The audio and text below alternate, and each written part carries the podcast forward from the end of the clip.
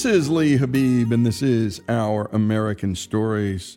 And we tell stories about everything here on this show, from the arts to sports, and from business to history, and everything in between, including your story. Send them to ouramericannetwork.org. They're some of our favorite. And today we have a story from Chicken Soup for the Soul Life Lessons from the Cat Book, which can be found on Amazon.com. This story is entitled The Cat No One Wanted, and it was read to us by Renee Vaco Search.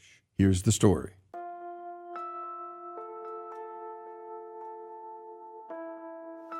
I was hesitant when my niece called to ask if I would foster a pair of cats until she could find homes for them. My husband and I had already adopted several strays and felt we had reached our limit. Although we live in the country where there's plenty of room for our cats to roam, there are still quite a few costs involved in caring for pets. I found them in the hollow of a tree at the campground, my niece told me. They're both declawed. Immediately I was swayed. Most cats can't survive in the wild without claws. They need them to hunt for food and defend themselves against predators. After consulting with my husband, we agreed to keep them temporarily. When my niece showed up with two long haired calicos, we were shocked to see how emaciated they were. At first, they were both skittish, but the male cat soon realized he was in a safe place and overcame his fear. The female cat, on the other hand, dashed down the hall and disappeared into our son Benjamin's room, huddling against the far wall under his bed. My husband named the male Sam and the female Hal, an acrostic for hides a lot. Though identical in appearance, Sam and Hal's personalities were as opposite as night and day. Sam was playful, curious, and affectionate. Hal was fearful, cautious, and aloof. We placed posters on the vet's bulletin board. Within days, Sam found a wonderful home. Hal, on the other hand, wouldn't venture out from under Benjamin's bed other than to eat, drink, and use the litter box.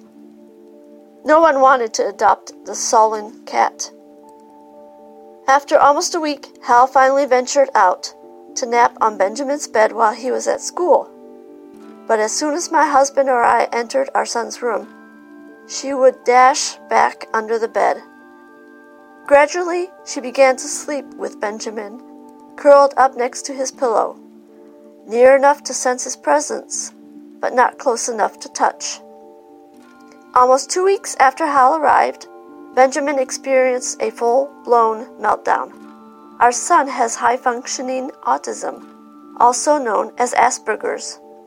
When his sensory issues trigger a meltdown, he goes to his room, lies on his bed, and covers himself with his favorite cat blanket to block out all sensory input. Unfortunately, it still takes a while for him to calm down. Although he'd slammed his bedroom door, we could still hear him ranting about the unfairness of life. I was about to enter his room to check on him when his tirade stopped suddenly. It was as if someone had flipped a switch.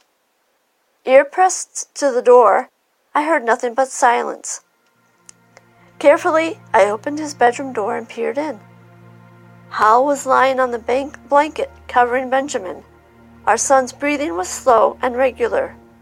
Spent after his meltdown, Benjamin had fallen asleep with the cat resting on his chest.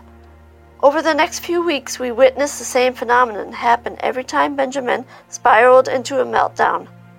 As soon as he lay down in bed and covered himself with his blanket, Hal would settle on his chest, and within seconds, Benjamin would transition from agitation to complete calm. My husband and I had read about weighted blankets which often help individuals with autism to relax and calm down. Now it seemed that Cat was providing the same type of effect. It soon grew quite apparent that Hal had come into our lives for a reason. The frightened, aloof cat has developed an unusual bond with Benjamin. She seems to sense his special needs and appears to have her own sensory issues to boot. She doesn't like to be touched, hates loud noises, and favors solitude over boisterous games with the other cats in our house. But none of that matters to Benjamin because he shares the same sensory issues. Benjamin and Hal are best friends. When she's not eating or taking a walk around the garden, you will find Hal napping on Benjamin's bed, curled up beside his pillow, or lying on his chest when he's feeling stressed.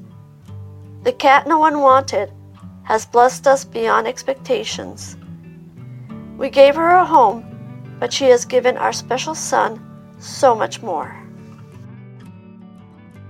And a great job, as always, by Faith, and thanks to Renee Vaco Search for her reading of The Cat No One Wanted from the book Life Lessons from the Cat Book from the Chicken Soup for the Soul, folks, and you can find it at Amazon.com. Renee Vaco Search's story, her cat Hal's story, and her son Benjamin's story here on Our American Stories. And now it's time for a special short and recurring feature here on Our American Stories. It's time for Lindsay Marie and her Why Minute. I'm Lindsay Marie, and you're listening to the Why Minutes. You know, there's just something about cruising down the open road, windows down, music up, that just makes you feel so free. That is, until you see those red and blue lights in the rearview mirror. Your stomach sinks and your heart skips a beat. You know you were going a little fast, but you weren't being reckless. Regardless, you still end up with that $300 ticket, a not so gentle reminder that freedom has restrictions, even on the open road. But it's all in the name of keeping us safe, right? Well, not always. You see, back in the 70s, there was an oil shortage, and the government was looking for ways to conserve oil, but ultimately drive the price down. So, they set their eyes on our country's interstates.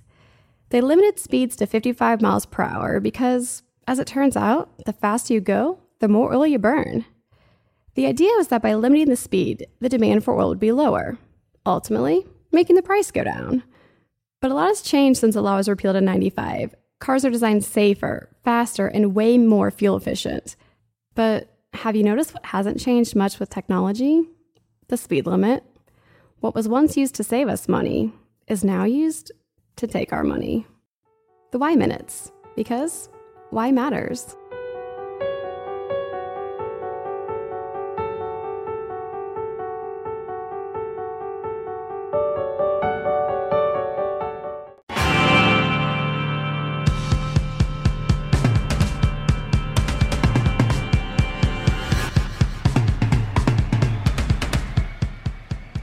Is Lee Habib, and this is Our American Stories. And we love to tell stories about music and stories of songs here on this show. And here's Greg Hengler with the stories of three Beatles songs. The identity of the true fifth Beatle has been hotly debated for half a century, but the strongest case can be made for George Martin. The band's trusted and loyal producer, Martin served as expert, mad scientist, friend, and father figure throughout the band's studio life. He shaped their songs in ways that are seldom appreciated, but impossible to forget. Here's the Beatles live at the Cavern Club in 1962 and George Martin. We proudly present the Beatles!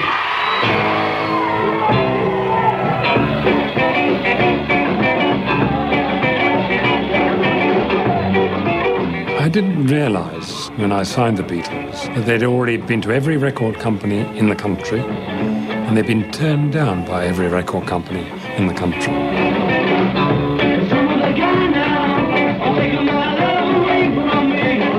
Here's Ringo Starr. When we first met George, we loved him because he took a chance on us. No one else would take a chance with a name like that. You come from Liverpool, not a chance in hell. I think it was really a gut feeling I had about them. I think it was their charisma. When I first met them, the Beatles knew nothing about a recording studio. Their experience had been performing in front of people at the Cavern and in Hamburg and that kind of thing. Here's John Lennon. George had done uh, no rock and roll when we met him, and we'd never been in a studio, so we did a lot of learning together. I think the Beatles would have made it as great musicians, whether I was there or not. I think the fact that I was there helped out. I think we probably got there more quickly. Here's music producers Nigel Godrich, Tony Visconti, and Rick Rubin. What happened with George Martin's work with the Beatles is that he added himself into the picture. He was an arranger, he was a musician, he had some technical knowledge that he could use to augment what they were doing and took control of the overall sonic picture. I kept seeing George Martin's name on the records.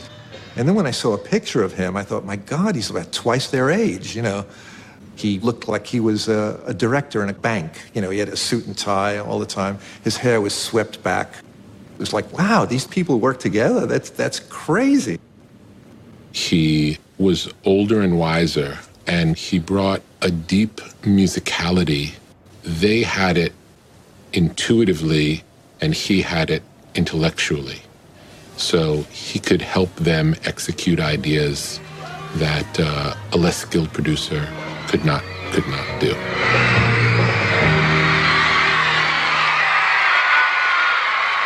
It wasn't until a couple of years later they started doing more sophisticated songwriting that I had so the most touching material.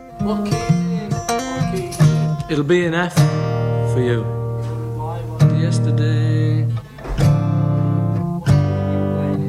I'm in G, but it'll be an F. It goes E minor to A seventh to D minor. Ready? When Paul first wrote yesterday, he came to me and said, Have you heard this one before? Because I dreamt about it last night, and I'm sure in my subconscious I'm pinching it from someone. I said, No, I'm sure it's an original piece of music. Stick to it, it's great. Okay, man.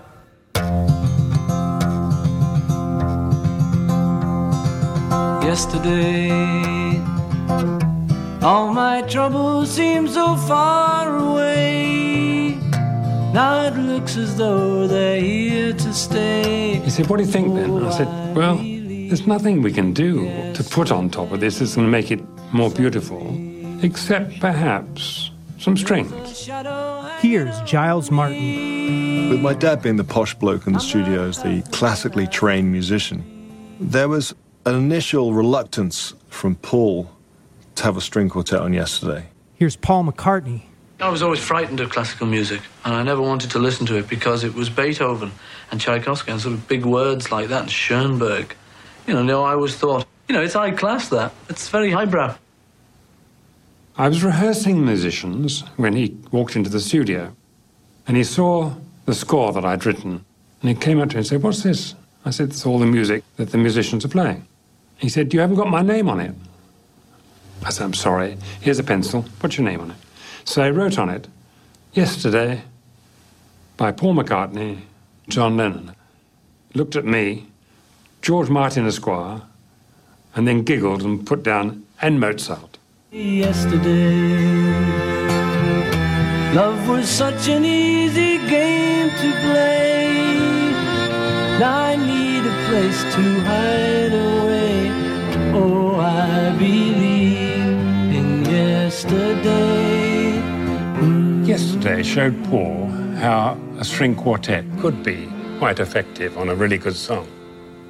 And then he came to me with Eleanor Rigby, which cried out for strings. Not the smooth legato stuff of yesterday, but something was very biting, very rhythmic, very edgy.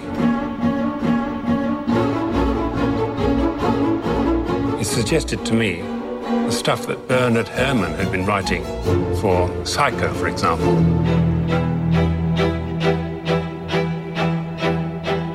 Eleanor Rigby is the first time that the Beatles weren't playing any instruments on one of their records. It is just a string octet. The octet was recorded onto four track. On track one here, you have the first violins. And here are the second violins. You can hear bleed because they're all in the same room together. Oh my gosh. I played that over and over and over and over again. It was just, just so smart.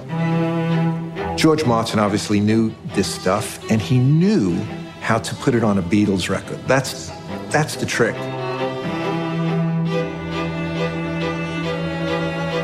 For the first time, you're hearing a string octet and you're tapping your foot. Look at all the lovely people. Rigby. You know, until then, I thought I can be a rock star. I want to be a rock star. I want to be on stage. I want to have the girls screaming at me. I want all that stuff. I want a limo, everything. But now I wanted to be George Martin. That was more important to be in the studio, to do that kind of stuff, to be able to experiment that way, and to make great works of art that only exist on tape. That's very important. You know, it's a very different art from performing live. That's what I wanted to be. I wanted to be George Martin.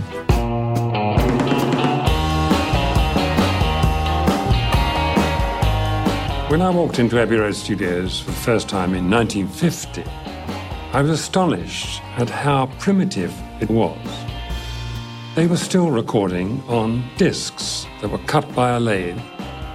From 1950 on, I just worked away, and I had various ideas. I was experimenting with the newfangled tape, and I was able to learn what you could do to manipulate sound.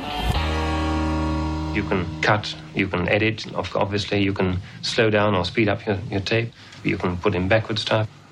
And this is the kind of thing you can do on recording, but you obviously couldn't possibly do it live because it is, in fact, making up music as you go along. Bleak one, uh, take six. How could I dance? She'll, she won't dance. I'll never dance. When I first met the Beatles, I had so little time with them in the studio because they were incredibly busy all the time. I would have maybe a day and a half here and a couple of days there. As a result of that, the songs that they produced, which were marvelous, were still fairly basic. Two, three, four.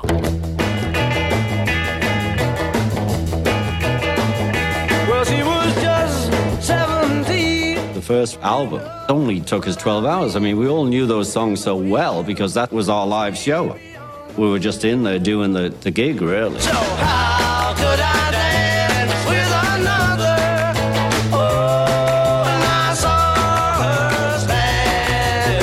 Here's music producer Brian Eno. The old approach was that the band rehearsed, went into the studio, stood in front of some microphones and played them. And the job of the producer was maybe to mix them well or put a bit of reverb or echo on them. But essentially, the music wasn't transformed. The Beatles were over that phase by about 1966. With the help of George Martin, they were starting to make music that you couldn't actually play. It couldn't exist outside of a recording studio. It's very difficult to imagine what the Beatles would have sounded like without George Martin. And when we come back, more of this riveting story. If you love music, you're going to want to hear more George Martin's story in a way, a producing industry's modern producer story here on Our American Stories. Do they all belong?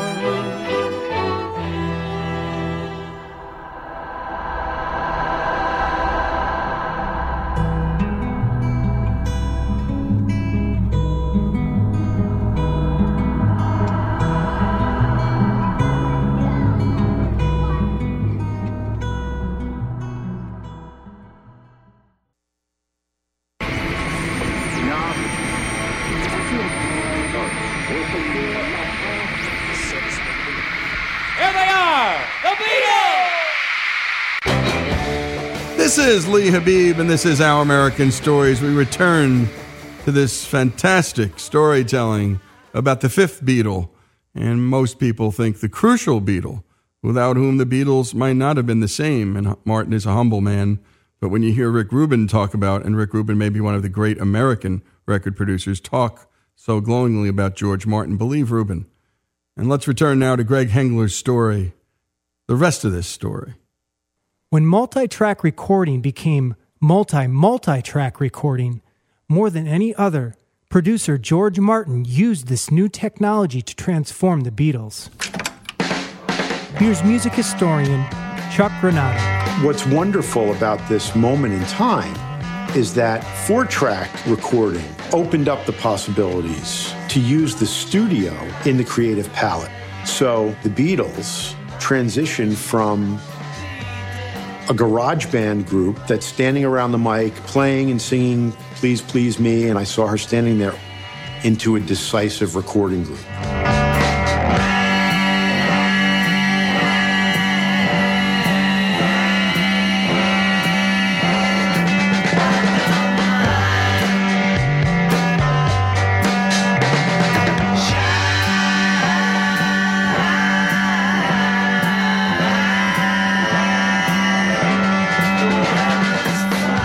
Start to use technology to create sounds and sonic textures that had never been heard in rock music.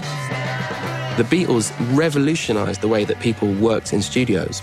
You know, on Rain, it's the first time there's anything backwards on a record, and you could say that, like, from that moment on, it's like all the the rule book's out the window because you're no longer trying to represent something as it was. You're you're trying to break it, break your perception of this band. You know, there's this band playing in a room.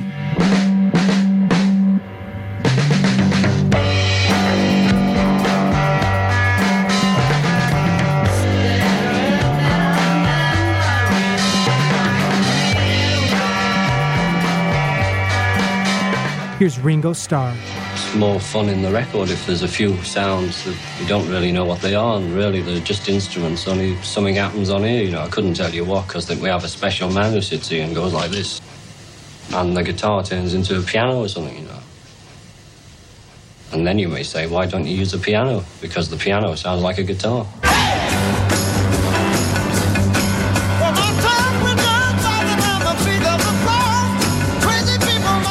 Here's John Lennon. We were all on this ship in the 60s, our generation. We were part of it, and uh, we went somewhere. Here's George Harrison. There was a great upsurge of energy and consciousness. And so there was a lot of excitement on the street. There was a lot of people who were all trying to go on the same trip together. Here's Beatles biographer, Bob Spitz, and music producer, Don Was. On Revolver, the Beatles wanted to make the music that was going on in their heads. The first song they worked on was a song of John's. It had the mysterious title Mark One, which of course becomes Tomorrow Never Knows. That's me in my Tibetan Book of the Dead period. I gave it a throwaway title because I was a bit self-conscious about the lyrics of Tomorrow Never Knows, so I took one of Ringo's malapropisms, which was like Hard Day's Night. You? Tomorrow Never Knows, that's a song that pretty vividly depicts what you're hearing in your head when you consume some psychedelics. The Beatles laid that out for everybody to hear. Here's George Martin. Tomorrow Never Knows was a very weird song. The tune had virtually no harmonies. It was based on a continuous drone of sound. Here's George Martin's son, Giles. Tomorrow Never Knows started with a backing track recorded here at Abbey Road Studios. That's Paul on bass and Ringo on drums, creating a sort of loopy, mesmeric effect.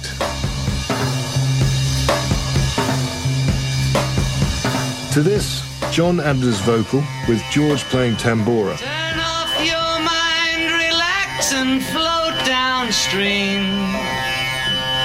It is not dying. It is not dying. Late in the song, John's voice gets very unusual sounding, especially at the time it was.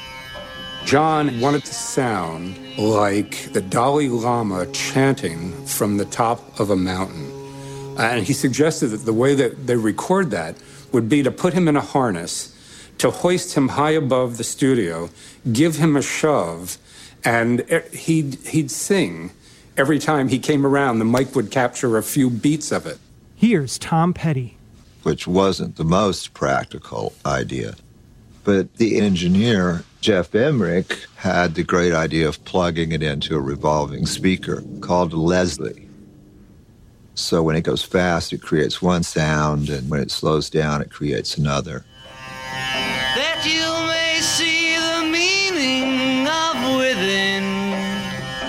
In the early part of the song, John's voice is pretty straightforward.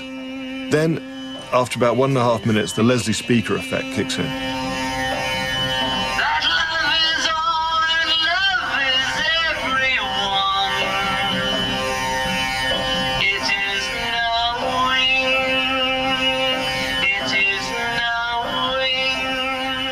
The Beatles always looked for other sounds in their records, and they all had tape machines which they used for recording demos. And they found that by making tape loops, they could create sounds that people had never heard before. One of the most recognizable loops on Tomorrow Never Knows is the sound of what sounds like seagulls squawking. It's actually the sound of, uh, I think, Paul laughing um, and speeding himself up, which is this.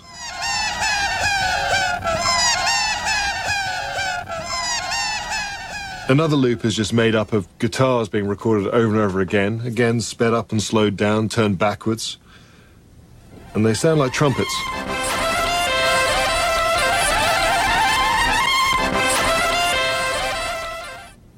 And then early days of sampling, Paul actually recorded um, an orchestra off a vinyl record and created a chord here.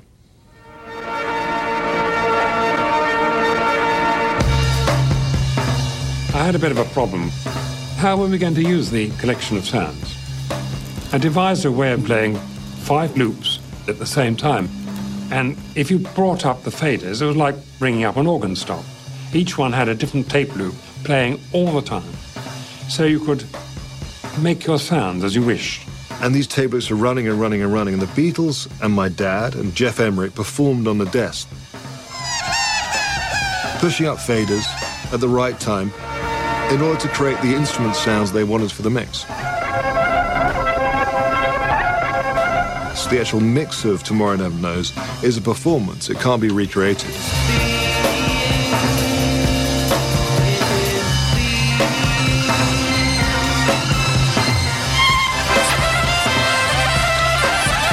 Here's music writer Warren Zanes.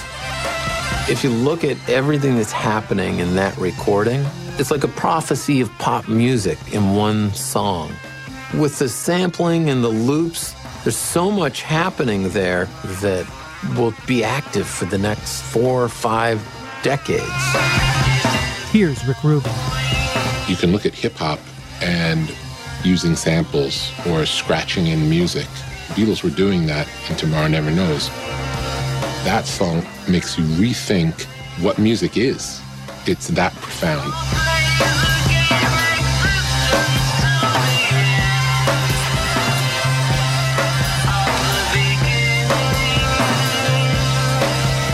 Here's music producer Tom Visconti. This was the dawn of creating a new kind of magic. This was really fantasy stuff. I'm Greg Hengler, and this is Our American Stories. And great job as always, Greg. George Martin, the fifth Beatle. By the way, we have an hour on his life. Go to ouramericannetwork.org and look up George Martin. This is Lee Habib. The story of a few songs, the story of one of the world's greatest record producers, the fifth Beatle, George Martin.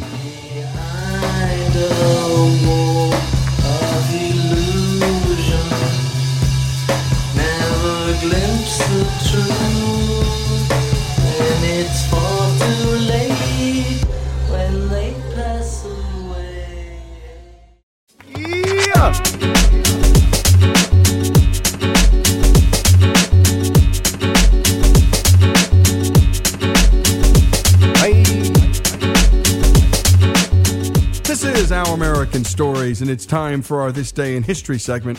As always, brought to us by the great folks at Hillsdale College, a great place to study all the things that matter in life, all the things that are beautiful in life philosophy, history, the arts, sciences. They take sports seriously at Hillsdale, too, as they should. And of course, if you can't get to Hillsdale, Hillsdale can come to you with their terrific and free online courses. And there are 16 or 17 of them available. You can get yourself the college education you never got. And by the way, I went to a great law school and learned more from their Constitution course than in three years at the University of Virginia School of Law. That's hillsdale.edu. That's where you can go to see all that they do. And on this day in history, Fannie Farmer, the mother of level measurements, opened her cooking school in 1902.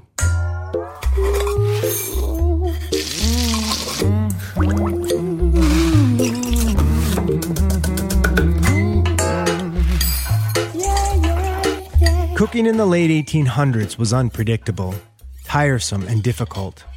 Recipes were passed down in families, but often contained vague, if any, actual measurements. If the ingredients were named, home cooks might have been directed to add a pinch or a dash, or to make a pie crust. On January 7th, 1896, a young woman from Boston changed everything when she published her first cookbook. Cooking, gonna make us some food now.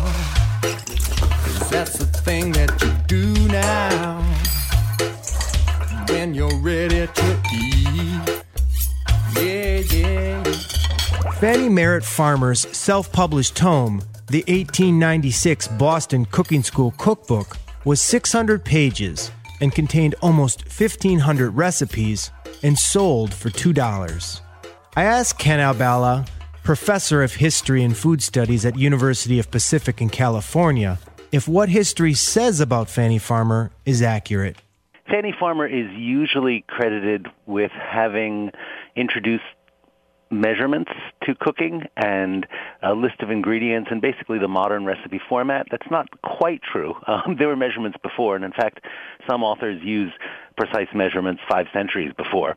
Um, what she does introduce is the level measuring cups. So if you take a cup of flour or sugar or something, she says to use the flat end of a knife and scrape it off to get a level measure.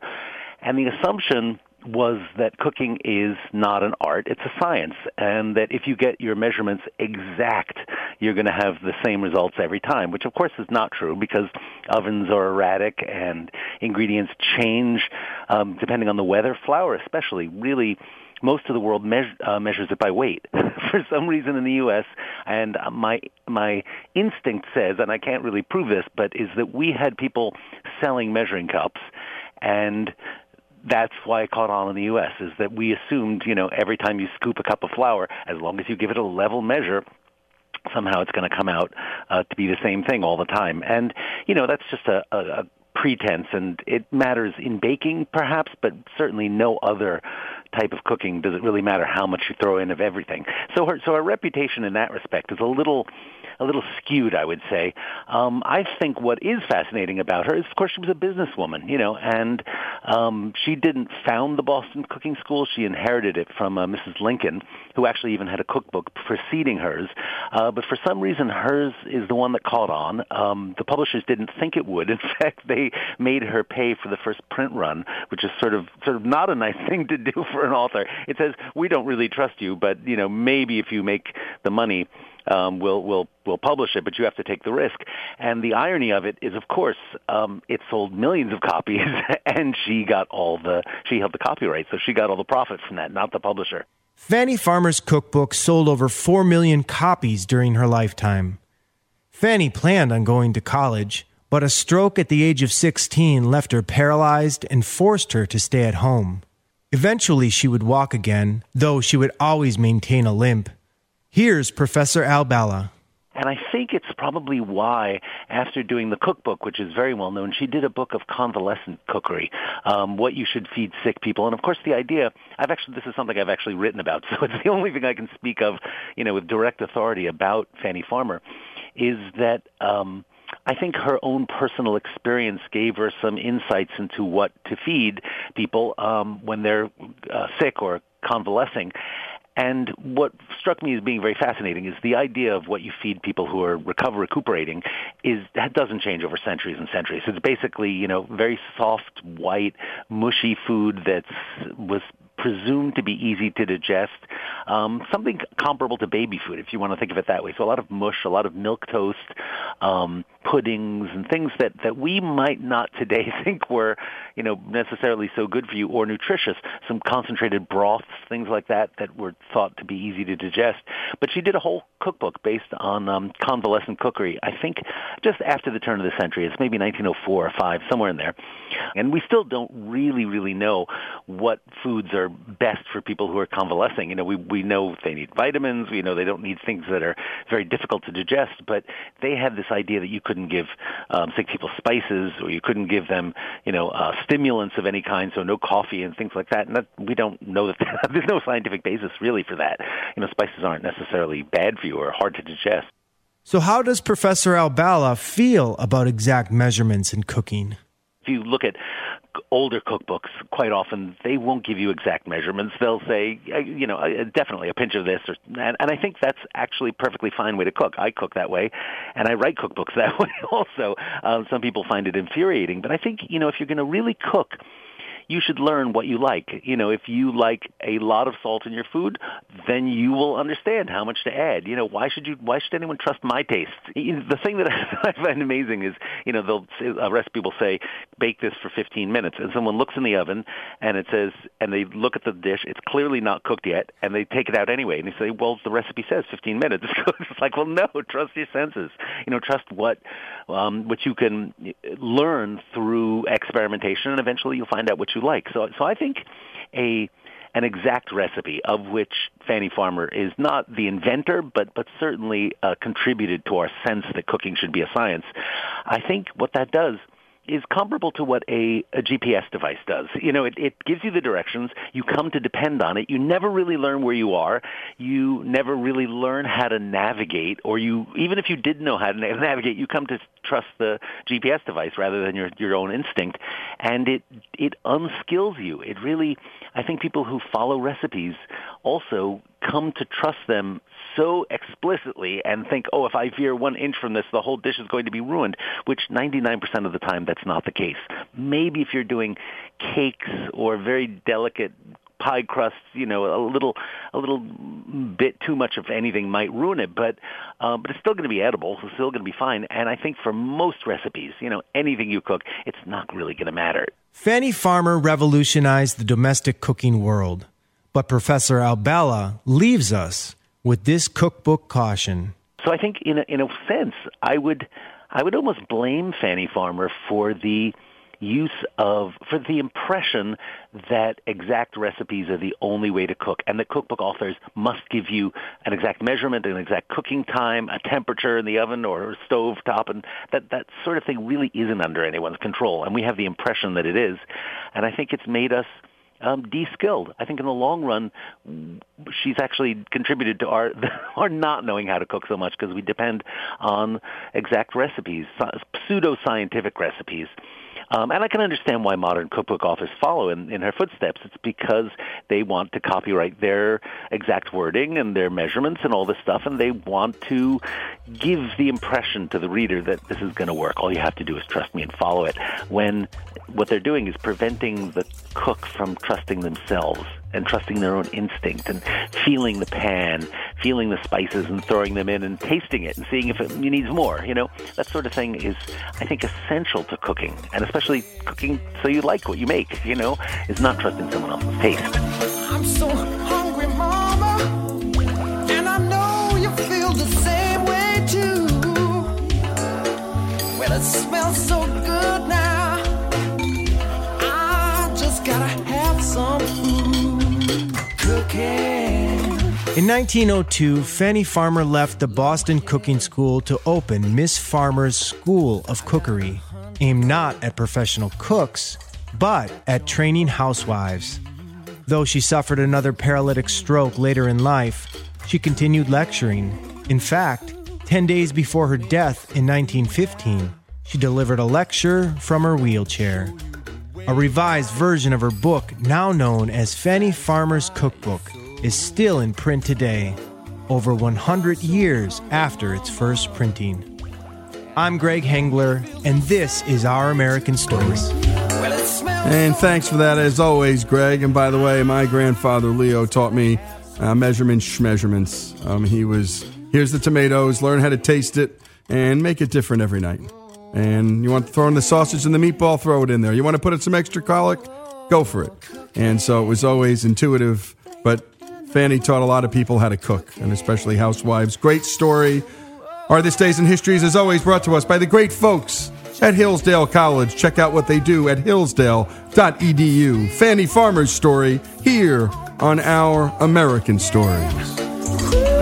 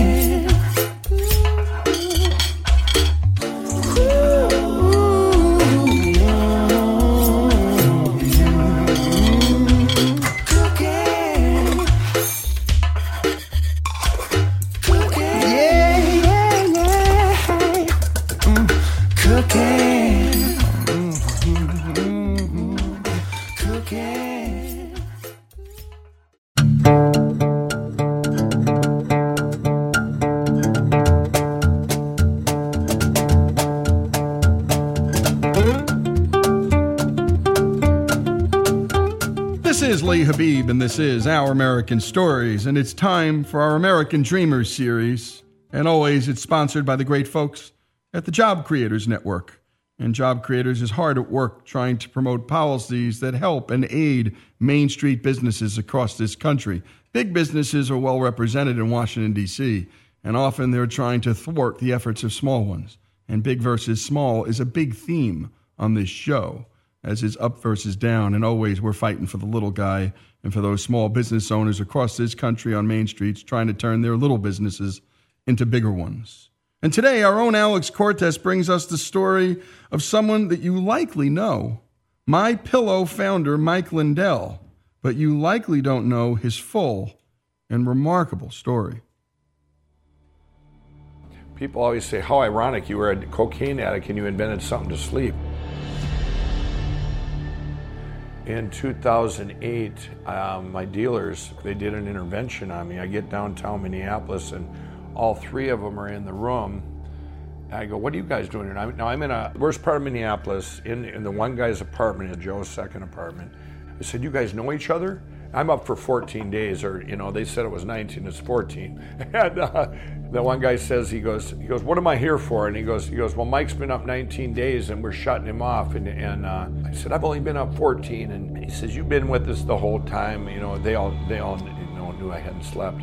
And the one guy leaves. He says he ain't getting nothing from any of my people or me, and he was just disgusted and left. And they, before he left, though, he goes, "You made a promise to us, because all the time when I'd be doing drugs and stuff, I would always promise him this is a platform that's going to help. When I quit, I'm going to come back and, and help everyone." You know, get out of this horrific addiction and everything. There were many times I was in crack houses or bars, whatever, and I would talk about Revelation, which I read about when I was ever in jail. You know, every time I was in jail, I'd read the Bible. About the only time I would, you know. And so I'm telling these guys, well, they would quit that day, the next day. Like 28 people quit all through my life. I'm going, well, what did I say? And they go, I don't know, but it sure made sense. Well, normally you would think it's a hypocrite. Yeah, this is really bad. Give me another line, you know. And and they would they would listen but all that time it was me telling them trying to convince myself you know trying to convince myself whether it would be jesus or whether it would be to get off the drugs. It was me trying to convince myself. So anyway these guys are in the middle of this intervention thing and the one guy kicks the other guy joe out of his own apartment and he sits there in a chair next to me says how much you have left? And i had i don't know enough to probably uh, last an hour or so and he sits there, and, I, and now I, I, run out and I'm scraping the pipe. Anybody that's on crack out there, you're scraping the residue out of the pipe and re-smoking it, and trying to. Then you're looking on the ground all over the carpet, trying to find pieces you may have dropped over the last few days, and it's horrific. And then uh, anyway, I look over and he's asleep. So I head on down to the streets. Only white guy down there. I'm, they're going, you ain't getting nothing from me. You're not getting nothing from me. And, and I mean, all these things they're saying. I'm going, how do they know it's me? You know, my buddy Joe, that he just he goes, yeah, he goes, Mike didn't realize we told him, you know, if a if a crazy white guy comes down with a mustache, you know. so Joe just told this story the other day, and he because he works for now he's a Christian, he works for my company, and he, so anyway, I get back to the room. And I defeated, and I get in there, and and uh, he's sitting in the chair, and he says, uh, "How'd that work out for you?" And I said, "I was so mad," and I said, "You know, it was like 2:30 in the morning, 3 in the morning." And he goes, he goes, give me your phone. He says, you're gonna take, you're gonna take this picture. You told us you're gonna write a book. You're gonna need this for your book. It's like think of someone on 14 days and a mugshot or whatever, but times that by five, you know. Mike believes that his drug addiction was all because of his parents' divorce. 100%. 100%. Everything in childhood, everything in childhood, trauma, everything affects it manifests to addictions, manifests to personality disorders, a divorce, but a divorce, fatherlessness, affects everybody. This was not known back then. I mean, it was very rare, you know. My mom and dad divorced when I was seven. I was nine days into second grade, brought to a new school. Um, I was the oldest child, so I was babysitting at seven. It was uh, to fit into the new school. I, you know, I did a lot of crazy things to, you know, climbing out a moving bus window to show off.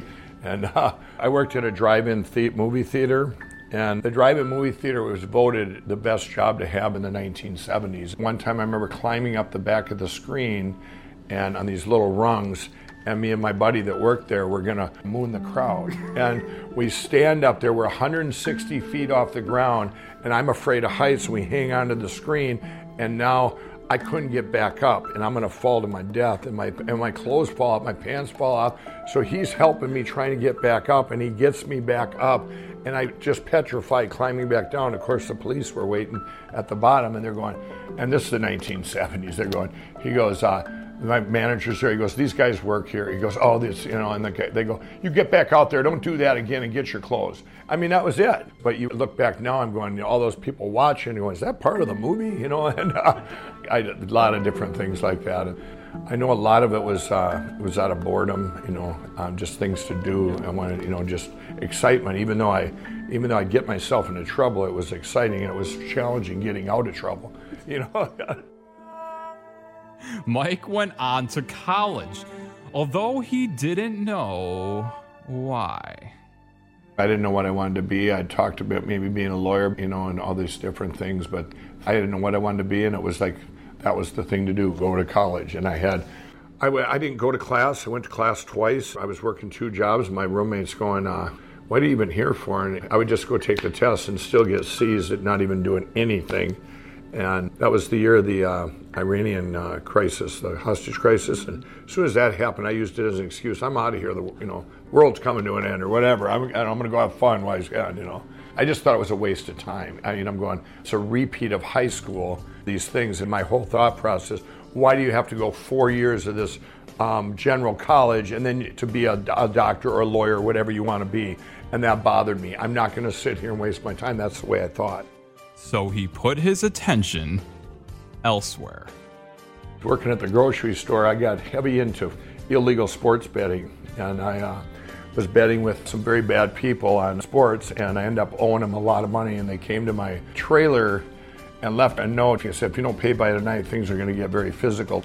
That night, I went to work at the grocery store, and I told my manager, I said, "Lenny, I said if." If anybody comes through the door here and looks like they might be in the mafia or whatever, looks like he's, I say, we used to say Mike telephone line three. We only had two telephone lines. I wasn't even there three minutes. And I said, and I hear, Mike, telephone line three. And out the back door I went, and I went and got their money the next morning and paid them. Little things like that, you know? And more on this remarkable story, Mike Lindell's story, here on Our American Stories.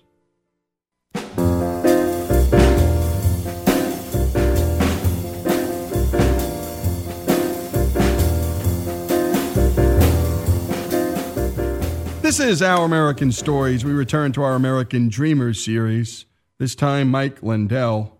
And we return at this point, he's dropped out of college, he's working at a grocery store, and for the owner's son, who was his manager.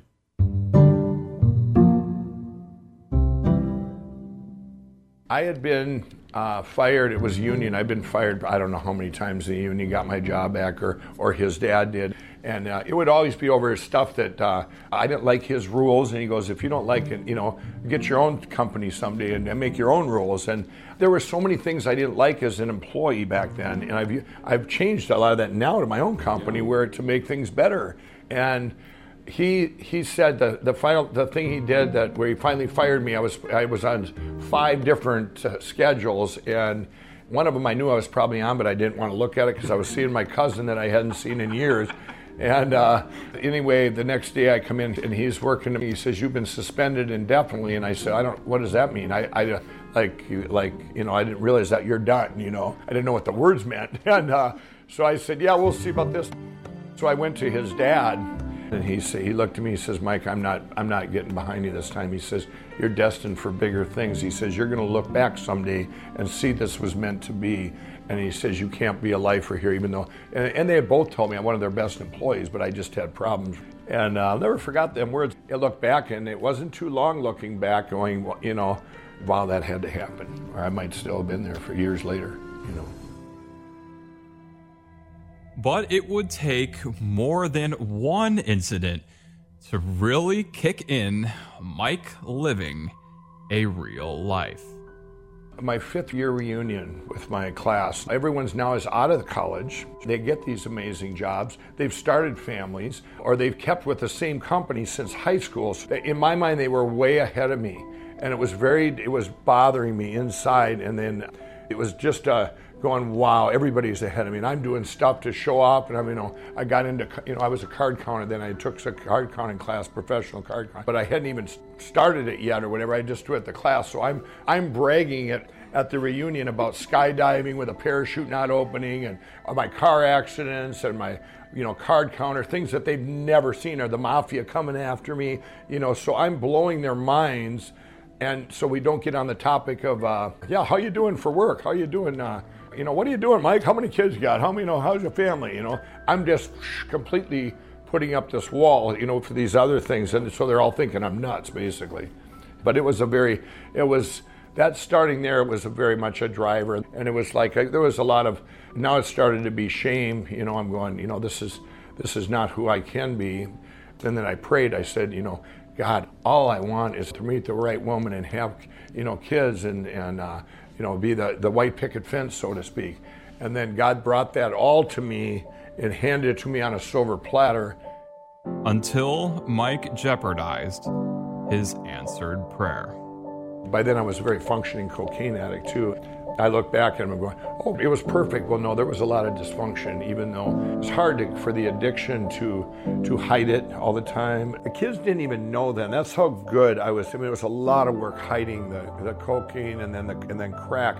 The kids didn't know, okay? Even like neighbors, let's give our kids, or send our kids over there because we were the fun, you know, this is back in the, you know, when they were younger with, with cocaine. But then when the crack came on, that took us down fast when the cocaine turned into crack. And, and the kids, my daughter at that time, when we, we got right when it all kind of blew up on us, she says, We're very dysfunctional family. I go, I don't know what that means, but don't ever say that again.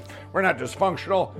It's a swear word. What do you mean? What? It sounded just horrible. I didn't know what it really, really meant, you know. And, uh, so that don't sound good. But I lost it all. You know, eventually lost it all. And in the midst of a lot of this dysfunction, Mike was already running my pillow. I tried every pillow. Even when I was 16 years old, I bought one of my first paychecks, went to buy a pillow at that grocery store I worked at. This teenager spent $70 on a pillow. That would be $287 in today's money for a pillow. So I spent the most expensive pillow thinking it would be the best. It was a down pillow and it was the worst because they, you know, I know now they just sell us air. I mean, I mean, how can that be? It feels good, down it goes, but I couldn't return it. That I do remember. They would not let me return that pillow. But then throughout my life, I'm trying different pillows and I always had problems with sleep and wake up in the morning with headache, neck ache. But most of these sleep interruptions are not being able to get to sleep right away. So in, in 2004, I had a very clear dream of the name, My Pillow. And I wrote My Pillow all over the house and, and connecting the Y and the P and, and, you know, these logos. And I'm going, that sounds really corny, you know. Um, but I go, well, where's my pillow? You know, I mean, if you, it's hard for you to think back now because there's my everything, and it was because of my pillow got big. Everybody took up the my's. But my daughter came upstairs, and there was, she looked, and there were pieces of paper written all over, and Lizzie says uh, she gets a glass of water. She, I don't know, she's 11 years old maybe, and she said, "What are you doing, Dad?" And I go, "I go, I'm going to invent this pillow." And I, and I realized I hadn't even got the, you know, what, what it's going to be made of or what it's going to do. It's going to be the best thing ever. I've seen it, and and this is going to be called My Pillow. And she looks at all these pieces of paper. She goes, "That's really random, Dad." And she went back downstairs. Well, then the kids said to their mother at the time, "When's Dad going to get over this pillow thing?" And uh, he says, "Oh, it's just a phase. It'll be it'll be over." And I wasn't at that time. I wasn't doing anything. I'd sold my I had a little bar and restaurant, so my total focus was on this pillow now. Well, then I still had to figure out the material. So we tried over 94 different kinds of foams and fills to put in there. My one son, Darren, and I, who's now managing 1,100 or 1,200 employees of the manufacturing. That's what he does now. But he's like nine or 10 years old, and every day he'd get home from school, and we'd try different kinds of stuff on the deck, and the foam would fly all over the neighborhood, and we tried little machines to get to work. And finally, we get it, and it worked. Once we had the pillows all made, we had mortgaged our house, everything, and we had no money left, but we had like 300 pillows. And I went into the first pillow. I walked into a, it was a Bed Bath and Beyond. I'll just say the name in Bloomington, Minnesota. I go in there. I said, I got the best pillow ever. I said, this pillow is going to change, you know, change. You're going to sell more of this than anything. It helps this, helps you sleep, blah, blah, blah. And where, where's your buyer? Who's your buyer? Where's the manager? And he looks at me, he goes, you need to leave. And I'm going, guy just had all this passion, you know. And I'm going, what do you mean I need to leave? I said, I want to talk to your buyer. And I learned right away. And I started calling on other stores and everybody, it was the same shutout. My brother in law's brother said, Mike, why don't you do a kiosk? And I said, What's that? How do you spell kiosk? And then we did this kiosk, and I had a little sign, a stencil, where I put on family owned and operate. I colored in the, the stencil. And the other one I put chiropractor recommended. And she goes, His then wife. We can't have this. She goes, Someone can sue us. I said, I gave one to a chiropractor, our friend, you know, and he loves it, you know. But it was way far, you know, here's a mall and here's this in a mall. It just was almost too corny, you know what I mean? Almost too real. But I did, we did sell about 80 pillows. And the one day, obviously, we lost, uh, I don't know, like $15,000 because it's very expensive to have a kiosk on November and December. And but one guy, he came up and he said, "Hey, you have a do you have a card?" And I go, "I don't have business cards." I, I go, "Oh, I'm all out." I said, "Here," and I gave him my number. And in January of that year, now kiosk was almost you know a complete failure basically. I borrowed money from my ex bookie to buy Christmas presents that year. And by the way, the reason he was my ex bookie, he said, "If you quit gambling, I'll borrow you money." I mean that. I mean that's uh, you know he cared. so this guy called me in January and he says, "Are you the guy that invented this pillow?" The one guy I gave my phone number to, and I go, "Yeah," and he goes, "This pillow changed my life." He says, It is a miracle.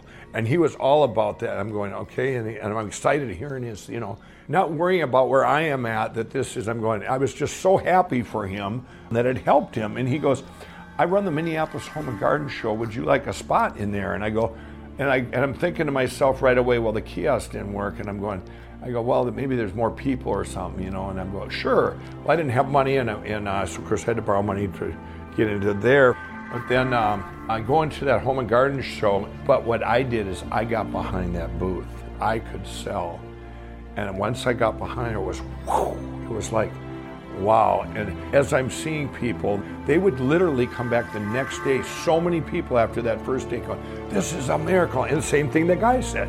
Now I'm feeding off this passion, and I'm just, it was like amazing where that I realized I could sell and I could sell and help people. And I sold out that four days. Sold out. I was, and I'm going, wow, I can, this is where I'm going to be. I can support my family in spite of everybody turning me down. So I started doing home shows and fairs and got in the Minnesota State Fair. We blew it out of the park. We're still there. And as they say, the rest is history. But that's a tad bit blase for this story. There were more trials to come. And the story of Mike Lindell, an American dreamer's story, as good as any we've done. Wait till you hear the rest of the story here on Our American Stories.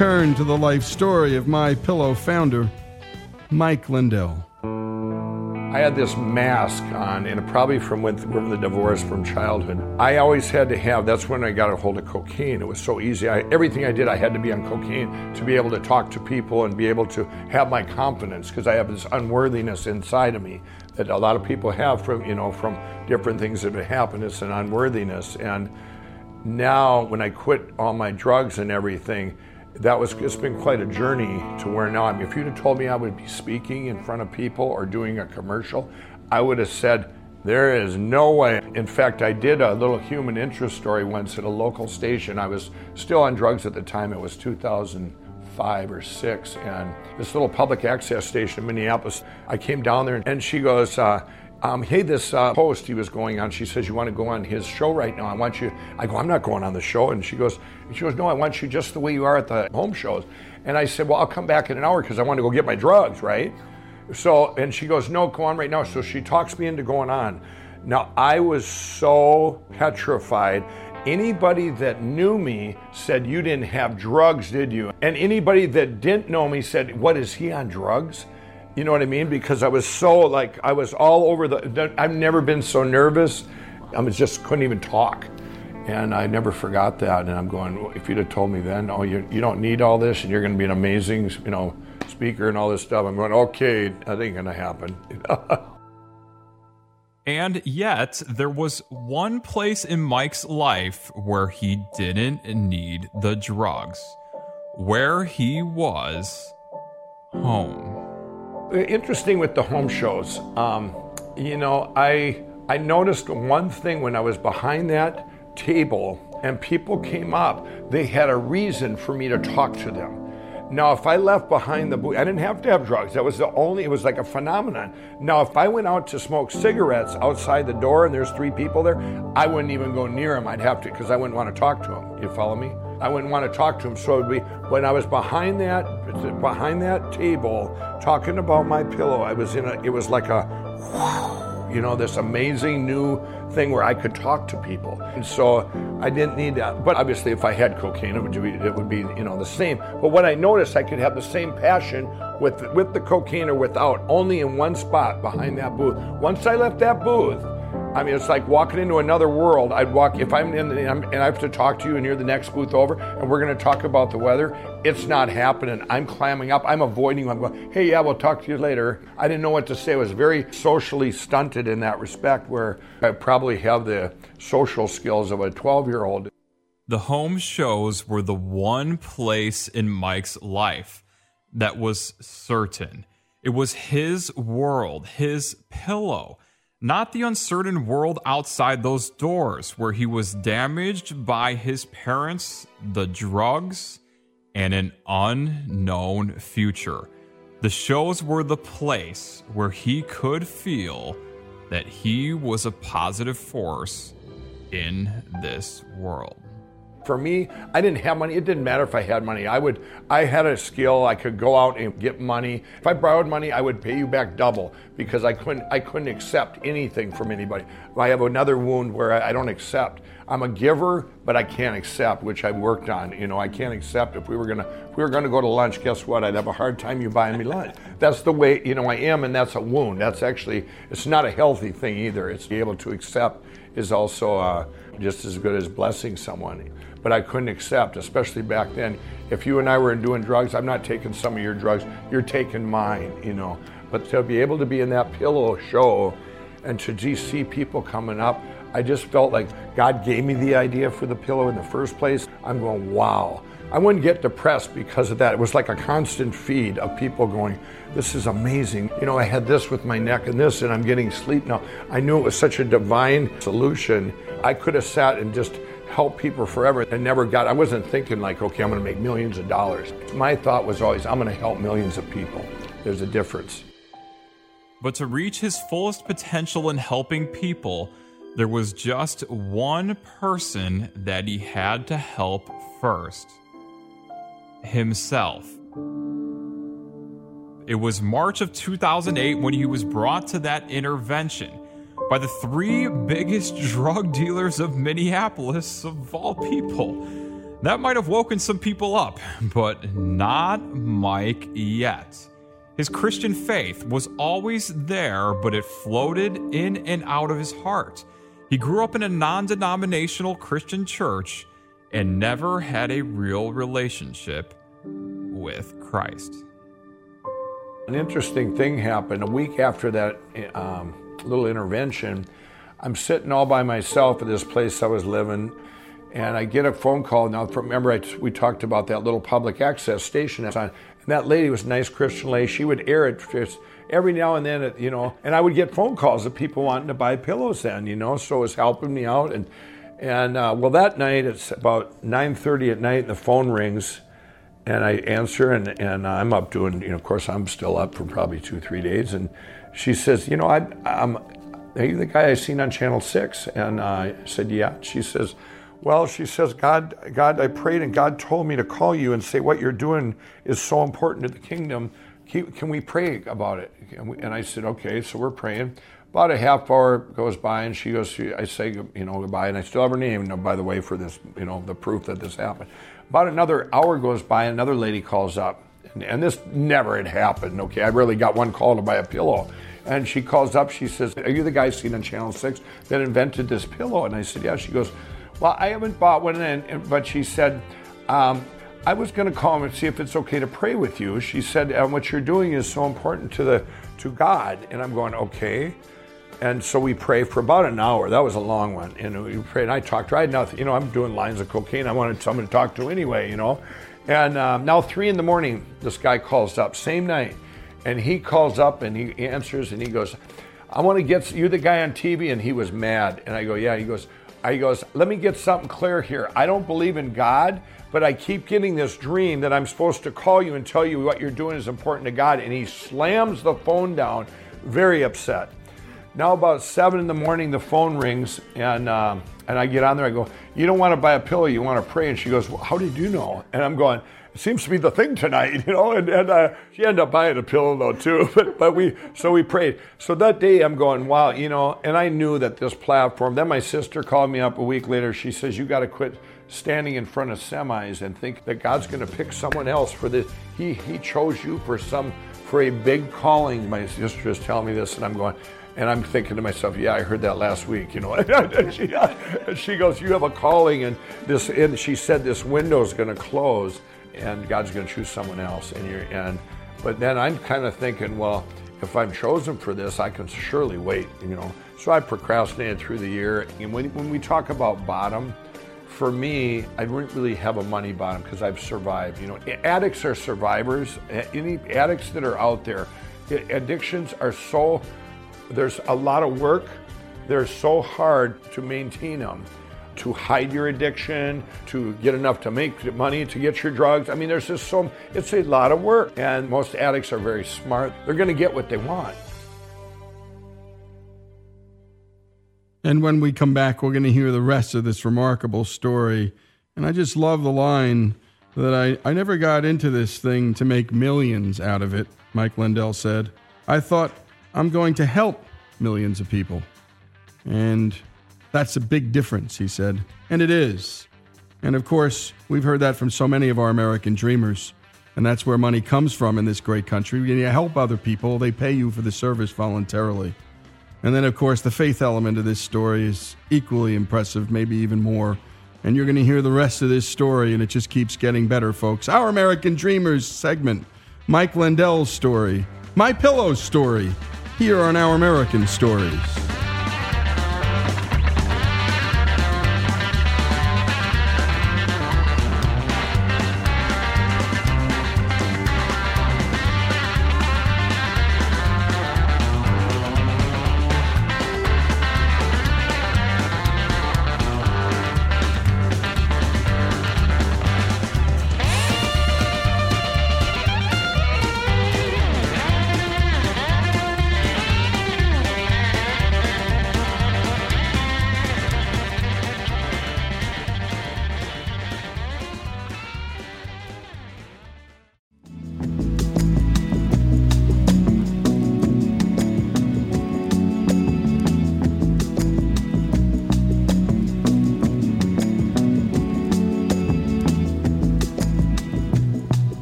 Let's return to the final portion of our American Dreamers series Mike Lindell's story, the founder of My Pillow.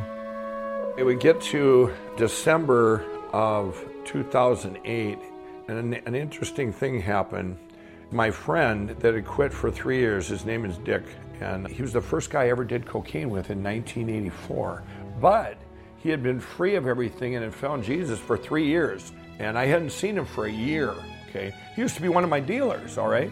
And now he's the only guy on the planet. You know, I've been to treatment centers and stuff through my life for different things gambling, uh, drugs, alcohol to get my license back. And he's the only one that could have came there where I could ask him questions where I would respect the answer because he's been there. Well, anyway, here comes Dick, and he walks in the door. He says, I said, Dick, what are you doing here? He says, God sent me out here. He says, What's going on? And I'm going, Well, as long as you're here, I got a few questions for you. One of the first things I asked him is, Is it boring? And that was a big question on addicts because a lot of addicts think with addictions, it's it's because you're bored. It's not. You're hiding pain. You're hiding pain, and you're doing it. You know, you're all that whatever you're doing on the for the high. It's just masking the pain. So I was very concerned about is it boring. Then he left. That was in December of 08. Now on January 16, 2009, I sat there and I'm going, okay. It was just like they used to have black and white TVs. When you turned them off, there'd be that little tiny dot, and you turned it back on before that dot went out, right? And and in my mind, I just knew that if I waited one more day, I, someone else would be chosen. And at the same time, I thought, you know what? This is going to help so many people because this is going to be God's going to show the best comeback or the best with God all things are possible ever. This story this story is going to be an amazing story. I actually thought that the day I quit. And so I prayed. I said, God, I want to wake up in the morning and free me from all these addictions. I don't ever want to feel them that, you know, the desire. Free me from the desire. And uh, I said, then I'm all yours. I'll do this platform. That was my thing. So I'll do this, you know, whatever you want me to do. So I wake up in the morning and it's gone. It was a peace. It was like, wow. I didn't have any money. I told my friends and family, let's all pool our money and do this infomercial dream I had. If nobody's going to take my pillow, let's bring it right to the people. And I didn't know that infomercials don't work. It's just to get in box stores. You don't make money on the front end, but I nobody told me that. It's like an old Gilligan's Island episode when Gilligan's up flying and the skipper goes, Gilligan, get down here, you can't fly. And Gilligan says, I can't, and he crashed to the ground. He was flying just fine until somebody told him he couldn't do it. Well, nobody told me I couldn't make this infomercial and couldn't make it, you know, am- amazing. In my head, I'm going, this is going to be the biggest ever. I'm telling my friends and family. Mike says that in a dream, there were specific numbers about this hypothetical infomercial success that came to him. I'm going to go to a million dollars a week or two million overnight. A wild success for something that pretty much was at nothing. But here we go, and someone introduced him to a so called expert. I said, I have this dream in this infomercial with just a real audience, and I didn't want to be in. I didn't want to be on TV. I said, maybe somebody do it like we do at home shows, you know, just make it real. And she goes, No, you need an actor. And she says, Then they wrote a script. The phones are lighting up like Christmas trees. I wanted to throw up. I said, This is not what I want. And she goes, I'm a professional and all this. But now the money kept going down. Almost all the money we had got from my friends and family that everyone put their life and just believe in me was almost we were running out. We didn't even have anything. So uh, d- divine appointment. I met this other guy. So he's going to do this infomercial. Well, it turned out I was going to do it because he had seen so much passion. This guy says you need to do it. Then all of a sudden they had wrote this script. And I went to read it. They had this big professional guy had come in, and he's sitting there and he's listening to me read off this script. And then her, and he goes, "This is the worst disaster ever. This guy is terrible." Okay, being me, you know, this is it's. They didn't know what to do, so they they decided they would go with no teleprompter. That Mike would try ad libbing the whole infomercial. It will also become a hard surface, and it's no good. What about this one? This one here is ruined America. Um, Oh my there's- we've all So we go in there to film it, and I was so scared. But once again, I got behind that counter, And it was like a shield between me and the audience where my comfort zone. And I just went naturally or whatever. Now, on October 7, 2011, I'm living in my sister's basement, and, and this aired at 3 in the morning, and all of a sudden, this half hour infomercial comes on, and I'm going, wow. I'm watching myself. You know, usually I would get so uncomfortable, but I'm going, I hadn't seen it yet. I had not seen it. I had not, I couldn't watch it. So this is the first time I watched it. And it was surreal. And it wasn't like, ooh, I'm on TV. It was like, wow, this is like divine wherever you set that, you get exactly what you need for your individual neck support, yep. okay?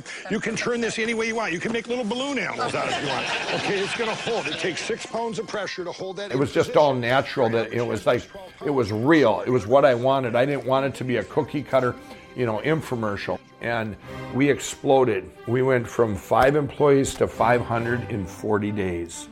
We were hiring people as fast as we could. We were working out of a little schoolhouse. We made our own call center because I, I had trained a call center in Connecticut. I had trained them because I take customer service so seriously. I called on the second day. I said, Yeah, what's in that pill? The guy goes, I don't know, Google it. I fired him on the spot. I was so upset. And and we made our own call center in a little schoolhouse. We put everybody, my friends, everybody came in and we took phones through the night. And I look back now and I say, everybody got their pillows in time for Christmas. I mean, we, we were making them, hiring people, teaching them how to sew. Can you sew? Yeah, here. They go, Mike, you need to be CEO. I go, that sounds horrible. Don't they just take money? And then, and then I go, we need an HR department. I go, that really sounds bad. I mean, all these things. I just wanted to make pillows, you know. And we took in millions of dollars over the next six months. But the experts continued to tell him that his way was stupid. They're going, "Did you make this ad? This is this is terrible. Did you write this yourself? We can do so much better." Blah blah blah. And uh, now it's the number one ad in history. I look it up. I'll put it up against any ad ever.